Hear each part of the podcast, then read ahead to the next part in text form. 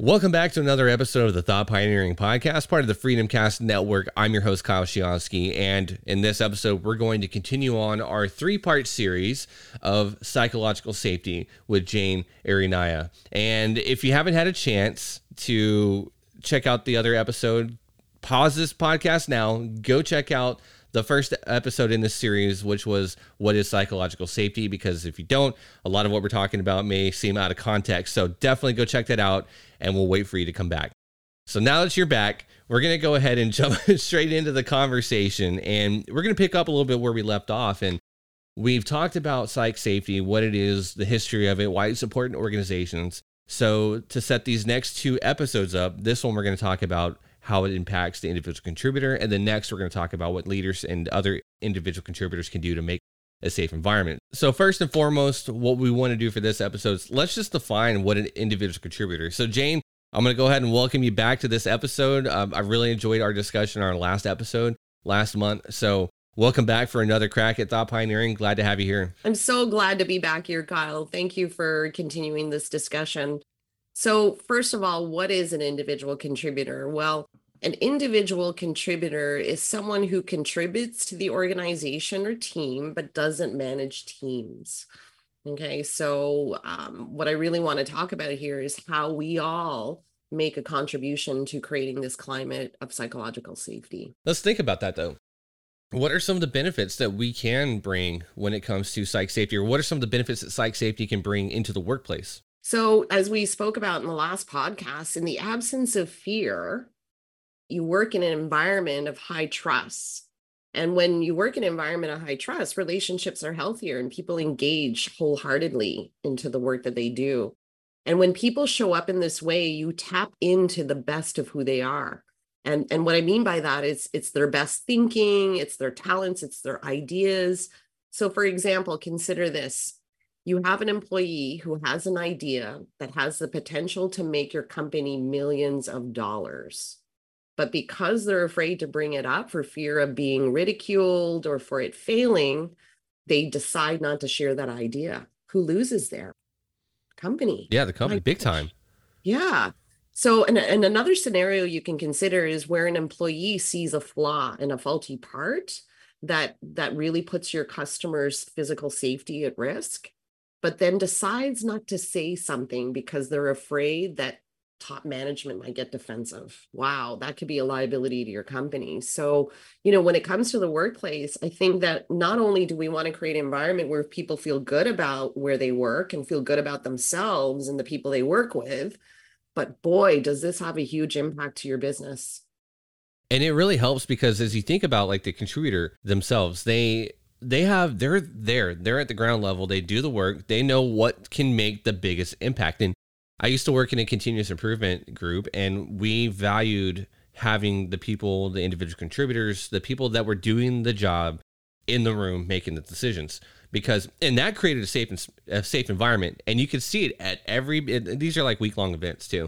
Mm. At the beginning of every event, they're very quiet. They're like, oh, I don't want to say anything. I don't want to put a target on my back. I don't want to, right? Uh, right? If you listen to our last podcast, I don't want to stick my head out of the foxhole. Yeah. And yeah, yeah. Everyone's real quiet. Well, as people start having, and we kind of coax them like, hey, it's okay. It's a safe environment. We're not going to come down on you. This isn't like if, if there is an incident, or especially if safety is related, we want to know from the people that are doing the job, what can we do to make those minor improvements that'll make, for one, the job safer, two, make your life a little bit easier as an employee. Yeah. When you yeah. break that barrier, they started contributing their ideas. And next thing you know, you're saving, and, and I'm not saying like you save billions of dollars, but you save, right. you know, one hundred dollars a day extrapolated over three hundred sixty-five days. That's that's not an insignificant amount of money. So mm. again, you look at how it could benefit the the company, the employees, and also the shareholders. Yeah. And when you really think about it, so say you have an organization um, of five hundred employees. You have five hundred minds and talents to tap into, you know, and those are the eyes and ears of your workplace. So to your point there, Kyle, when you say that they're closest to the work, my gosh, we rely a lot on those eyes and ears to let us know when things aren't done right, or things are, you know, a potential liability, all of those things. So I think you really have to look at it that way. And it always made me laugh when high, like higher ups would make these decisions about, you know, a restaurant renovation, for example, but they don't tap in and find out, you know, what's the best way to do this from the servers, the people that actually work in the restaurant. So it's important to create a culture where people feel included so that you can tap into their best ideas, opinions, and suggestions. And also for people to feel courageous to speak up candidly without fear of, you know, being punished or humiliated or embarrassed. Absolutely. And I'm actually going to pull from Leader Factor, which I know you're certified in. And so I'm going to I'm going to use some of their language, too, when it comes to contributor safety. When a contributor safety is present, then we feel safe to contribute as a full member of the team using our skills and abilities to participate in the value creation process. We lean into what we're doing with energy, enthusiasm. And we have that natural desire to apply what we've learned to make meaningful contributions. Now, when the contributor safety isn't present, then your desire to add value and contribute in a meaningful way really diminishes, and you become a glorified order taker doing the tasks Whoa. that yeah, the tasks that need to be done without the the passion or the energy. So that's you know, that's essentially why we dislike the micromanagers. And so, yeah. yeah, they don't give us that freedom. They don't give us that discretion to reach our potential. So that that's taken from Leader Factor and what they have to say yeah. about contributor oh, safety. I love that. I love that. And I love that book. And I've learned so much from that book. But, you know, to your point there is that, you know, if you if you want people to be robots and be mechanical, then fine. Don't ask for their ideas. They'll just do what they're told. But my gosh, we're not benefiting from the the, the talents of, of the people we have in our, our work environment if we do that. Oh, absolutely. And, yeah. And, and, and back to creativity, like what we talked about in the last podcast, you can't you can't command creativity, mm-hmm. can't command energy, enthusiasm. That's not something that's part of a job description. So you have to create the conditions so people feel conducive to bring that that enthusiasm and that level of energy into the work that they do and creativity to the work that they do. I get to choose whether or not to share this idea. Right. You don't know that I have this idea, but I get to choose to share it. So if we can create an environment that's conducive for people to want to share it, A, because they're passionate about the work that they do, that they care about the organization and they're engaged, well, then, my gosh, you can tap into that so much more as an organization. Um, to to drive your business forward. And if you're in an environment that, and we, I kind of talked about this in an earlier episode, but when it comes to the dominance hierarchy, the when you first get into a role, the last thing you want to do, a lot of people are like, I don't feel safe. Come in and just like day one on the job, challenging the status quo. Y'all are doing that wrong. Here's a better way of doing mm, it. You kind of have yeah. to understand that. That's like my advice to everyone is understand the job first and then build the credibility within. That's the best way to get the buy-in. And you might have that idea, but really understand how that idea works. But a lot of times organizations will weed those people out at the very bottom of the dominance hierarchy. And so all that you're left with to promote from is a pool of people that think exactly how you want them to think. And they're those glorified order takers. And what you've done is you set yourself up generationally for failure. Yeah. And then all of a sudden something happens. Crisis is the cradle for innovation. You need to be an innovative company. You have to pivot. Maybe it's a new idea that comes into your market. It's a very competitive idea. And now you have to pivot. And you, you're not set up to do that because you've created an unsafe environment psychologically. yeah. Yeah. So that way, nobody has the, the safety to bring up those ideas. That's right. And I think it's equally as important for leaders to invite those ideas. Like it's one thing to say, you know what, we have a speak up culture. We want to hear your ideas. If you've got any questions, you know, you can come to my office. Like, I think that's, that's great. But if you're going to declare that, I think we too, as leaders need to Um, be intentional and, and invite people to share and, and make it safe for people to share opinions and ideas candidly. So it's also very important is how do we respond to that as leaders? Because that's going to determine their behavior down the road. So if somebody does bring up a great idea and I shut them down or I say, oh, that's not going to work. Well, then obviously they're not going to share ideas later on down the road. So it's it's very critical that, you know, as an individual contributor, that that not only are we courageous, but that we also create this environment for our colleagues to share as well. Okay. And leaders to do that as well. Well, that's also a good point, too, because I, I I often think that, yeah, leaders have a great um, well, leaders have a lot of influence, and you can influence yeah. things positively or negatively. They have an influence on the, the, the safety that they create, the environment that they create, how safe it can be. I also think that our teammates can also create an unsafe environment. And I see it happen a lot more without the leader even knowing. And mm-hmm. that's why it's important as a leader, not to micromanage your team, but to be connected with your team, because you have to have a good pulse on how things are going. Not right. saying you have to stand and be a helicopter, like a hovering manager or a leader, yeah. but a lot of times the a lot of the ideas get get I would say they get dampened at the team level, not mm. not necessarily the leader. And so yes. as individual contributors working on a team together, we also need to be cognizant of that and say, well, what kind of environment are we creating for our teammates? And right. I'm guilty of it too. I've I've definitely I, and that's like the the law, like the, kind of when you go back to the innovative process. Yeah, I might think I'm, I have a growth mindset, but then there are certain things that I don't have a growth mindset on, and so I got to be able to check myself in that and say, okay, well, what kind of environment am I creating for this idea, for this specific scenario? So mm-hmm. th- that's also very important as as team members. How can we help create a psychologically safe environment where we can really thrive? Yeah. Yeah. You know, and you got me thinking there, because if you look at a team, that's a, that's a social group.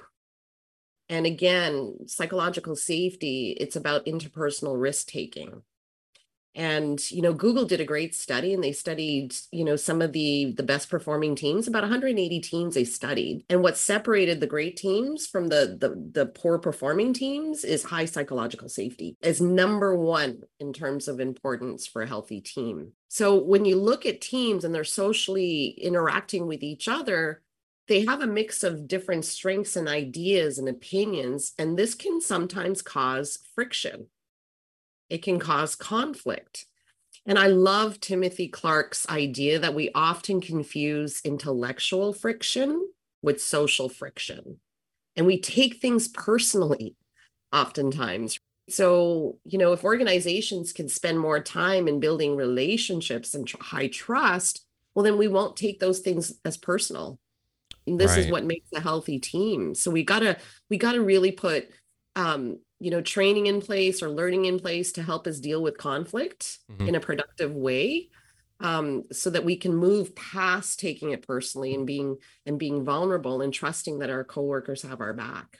And I think a big part of that is awareness too. I mean, before we can even do the training, it's just building the awareness of, hey, here's something that exists. Um, if we don't, if we're not aware of it, then we're just going to keep brushing it under the rug. And now, now b- being aware and then being aware of not doing anything, that's another, that's another thing too. So that's where your, your skills development will come in, was now that we're aware, what can we do to proactively, um, to mitigate certain scenarios, or how do we work through if there is a, a conflict? And there's a, an abundance of content out there. That's why we're in the business mm-hmm. that we're in, is, yes, that, exactly. is that we help organizations push through those barriers.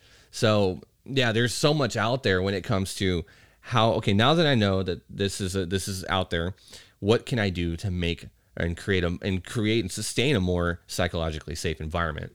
Well, and what you're speaking to, Kyle, is emotional intelligence.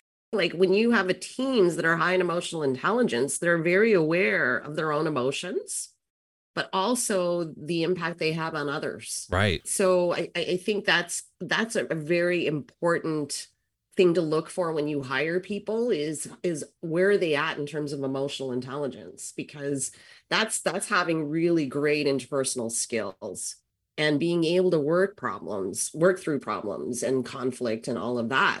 People high in emotional intelligence do that well. Absolutely. And it just helps the team really progress. I mean, everyone wants, if we look at the Tuckman stages of team development, everyone wants to get to the the performing stage. Yes. Like we all, and I, I, I feel like we all spend a little bit of time, sometimes a little too much time in the storming phase. But when you, everyone wants to get to performing, and, and sometimes you, you feel like, oh, I want to skip all these other stages. But it's like, nope, it's kind of the rules of the game. Mm. You have to progress. That's how you grow. And yes. so, yeah, when we get to those high performing teams, why is psychological safety critical for those teams? Yeah, well, you know, here's the thing. When you look at a team, we're all working towards a common goal. We're all working towards a common goal. And, and again, if for high performing teams to be high performing, we got to support each other. We've got to bring all of our ideas together. We got to synergize. and and also really work on each other's strengths. This is what makes a great team. We don't want everyone the same. So when there's diversity, sometimes there's conflict. Sometimes there's differences of opinions. And again, high-performing teams, it's not that they're all the same that makes them so great. It's because they're different or diverse, but they have skills to be able to, to work through the differences yeah. and conflict.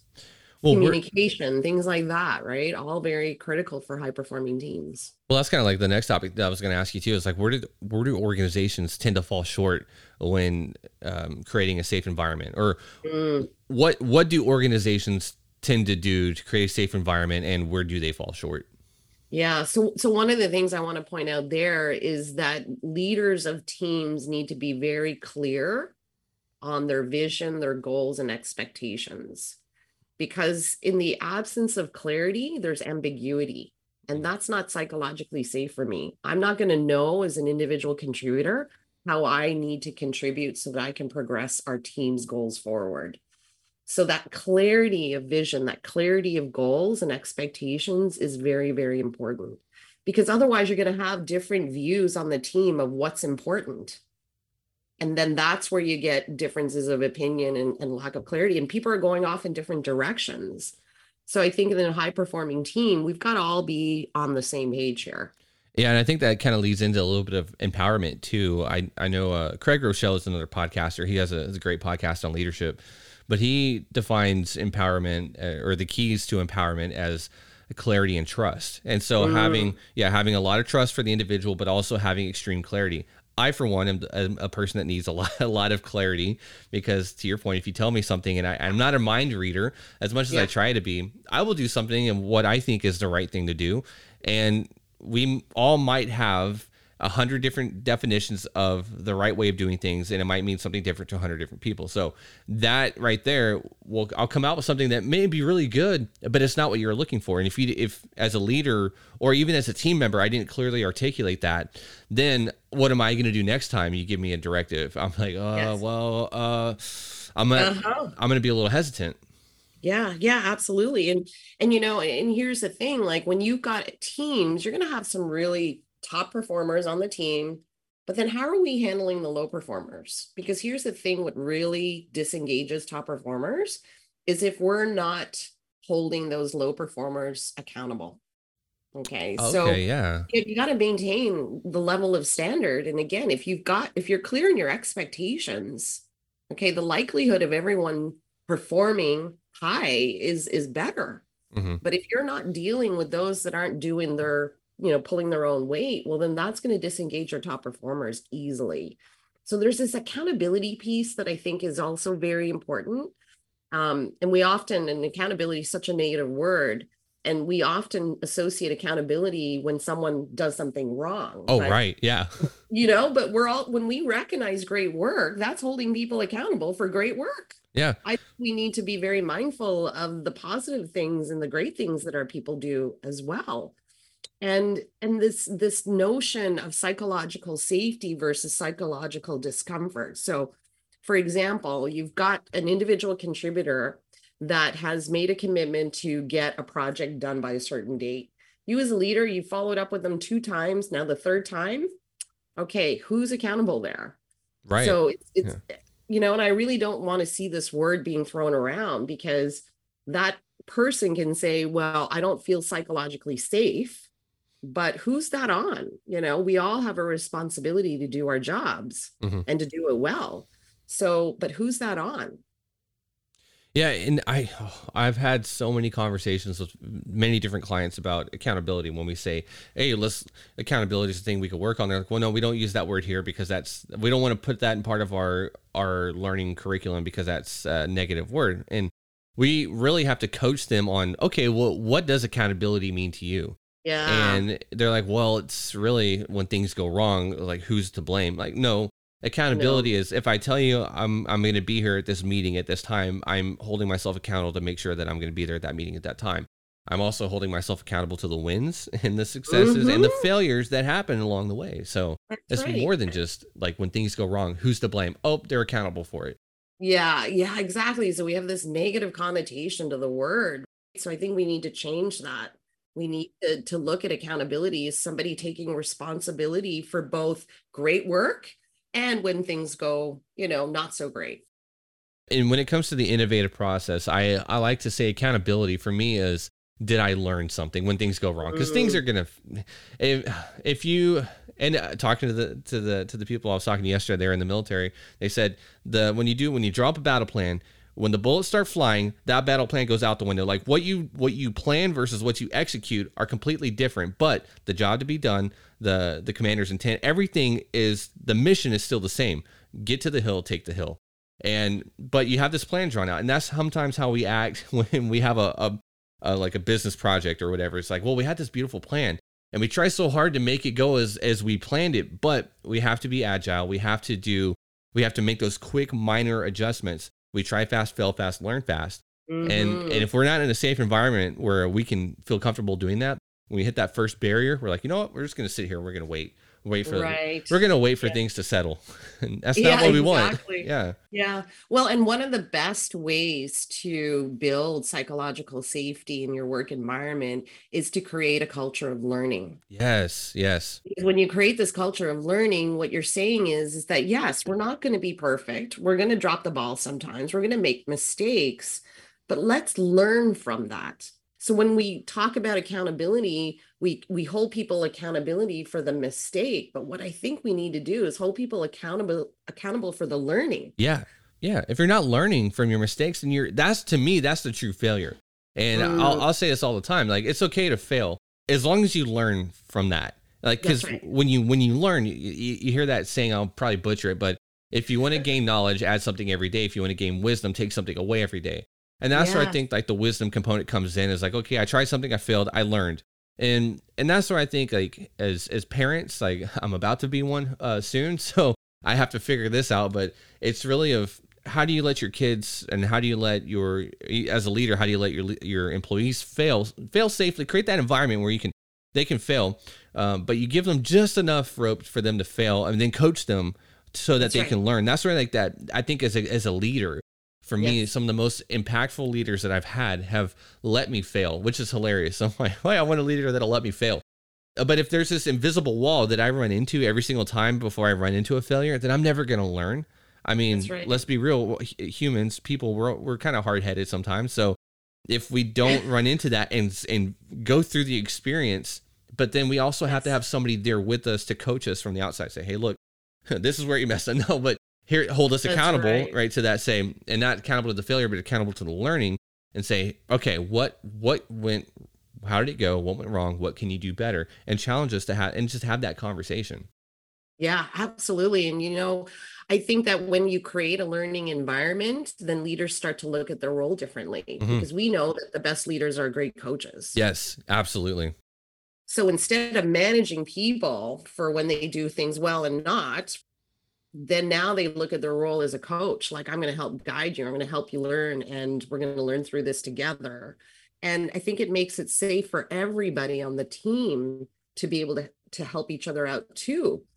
This culture of learning is not just from the leader to the team or the individual contributor, but it's also to tap into your coworkers for learning as well. Yeah. So that, that really leads us into our last topic. We we really want to designate the time for reflection and review. And as as a team member, it's always, I'm gonna say always, it's it can be a good idea to, I stay away from always because that's an absolute, but it can be it can be a good idea to ask your coworkers for feedback. Hey, mm-hmm. what what went well? And what that does, it really helps you break down some communication barriers, whereas you might be thinking, well, how did that go? Well, if you never ask your coworkers for feedback, that's that's one thing I really value, is if I'm going through a project or say we're having a call with a client and I have a coworker, hey, I might set them up, set them up for success too. Like, hey, can you yeah. can you observe, give me some feedback, what I could do to improve? That's right. the learning right there. And so And again, I'm holding myself accountable to the learning, but I'm also giving them the opportunity to help hold me accountable for my learning. And so I love that yeah. peer learning idea. Yes. I love it. Now, you know, and that is so powerful, provided we have some tools to deliver that feedback well. Yes. You there see, are so many different. What What are some tools that you had in mind? Well, you know, I think I think it's so important to, because again, psychological safety is, is about interpersonal risk. Right. So if I ask my colleague for some feedback, but they come across as very critical, mm-hmm. it puts me down and not, you know, where I don't feel confident, well, then that's going to affect my level of psychological safety. Absolutely. So yeah. I, I think if we can get better communicating that feedback, the even better. Yeah, because the last thing you want to do is say, all right, well, then it kind of the spiral downward, then kind of come three sixty around. If I'm not going to have that person give me feedback anymore, I'm going to go to the person that I know will is in my exactly. corner. It'll make me feel good about it. And so, yeah. yeah and, and one of the models we used was the S B I model. I don't know if you've have mm. you heard of that one. Yeah. So it's the it's the situation behavior impact model. And when giving feedback, you describe the situation and timing. Timing is like the key to comedy. Timing is everything. But right. the timing for the feedback is, is critical. But the situation behavior impact, um, you start with the situation. Here's describe the situation, everything that happened. Describe the behavior that it was observed and the impact that it had. That's right. And that's how you provide that constructive criticism or that constructive feedback, really. And the goal is for everyone to get better. That's the whole purpose yes. of feedback. And we can mm. go into all like the three different types of feedback conversations yeah. you'll have. So that's, but keeping it high level, that's essentially a, a good method to use when giving someone some feedback, providing that mm. feedback. Yeah, absolutely. Because it takes the personal out of it. Yes, yes. It takes the personal out of it. And, and the other thing too, is that when you build these relationships high in trust, I'm going to trust that, Kyle, if you give me some constructive feedback, it's because you want to help me succeed. Oh yeah. I'm going to trust that. Like, so versus if I didn't trust you, then why why is Kyle giving me that feedback? Oh, you know, like I'd I'd be suspicious, right? Yeah. So well, I think it's all about relationships again. It is. And, you know, feedback is kind of that trigger word when someone says, hey, I want to give you some feedback. You're like, oh, I know. Uh, what did I do? And I still do it, even though our culture yes. in the company that we work in is super high trust. And we're like, oh, it's great. But even I, I've been conditioned over the years to right. feel like same thing with accountability, feedback and accountability. It's like the two cuss words in, in the corporate world, I guess. I don't know. So that's right. That's right. So we have to be very mindful of how we're communicating. Right. So I always bring up this one example, like a leader says to an employee, do you have a minute? Can you come into my office? Yeah. What's the first thing the employee is going to think? Oh my gosh, I'm in trouble. Yep. I did something wrong. I'm going to get fired. Yeah. Let me send out these resumes real quick. Hold on. yeah. That's right. Because yeah. our brains are, are so wired that way. Like immediately we go to the negative. Yeah. So, you know, and I have this personal philosophy that when I interact with people, am I elating them or deflating them? Mm. And I'm always focused on trying to help people feel good and elate them.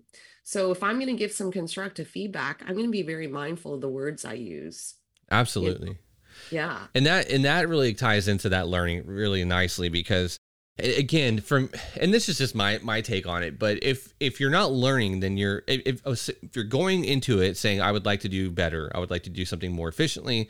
And you hit the failure moment, it's the, the grit that takes you through, you have to fail. But if you don't learn anything from it, then you're that's sort of the true failure. And worse, if you don't learn anything from it and just keep doing the same thing over and over again, thinking it'll change, that's insanity. So let, mm. it, it's just one of those things to where you have to designate the time for review and reflection. And don't just examine the failures, examine the successes.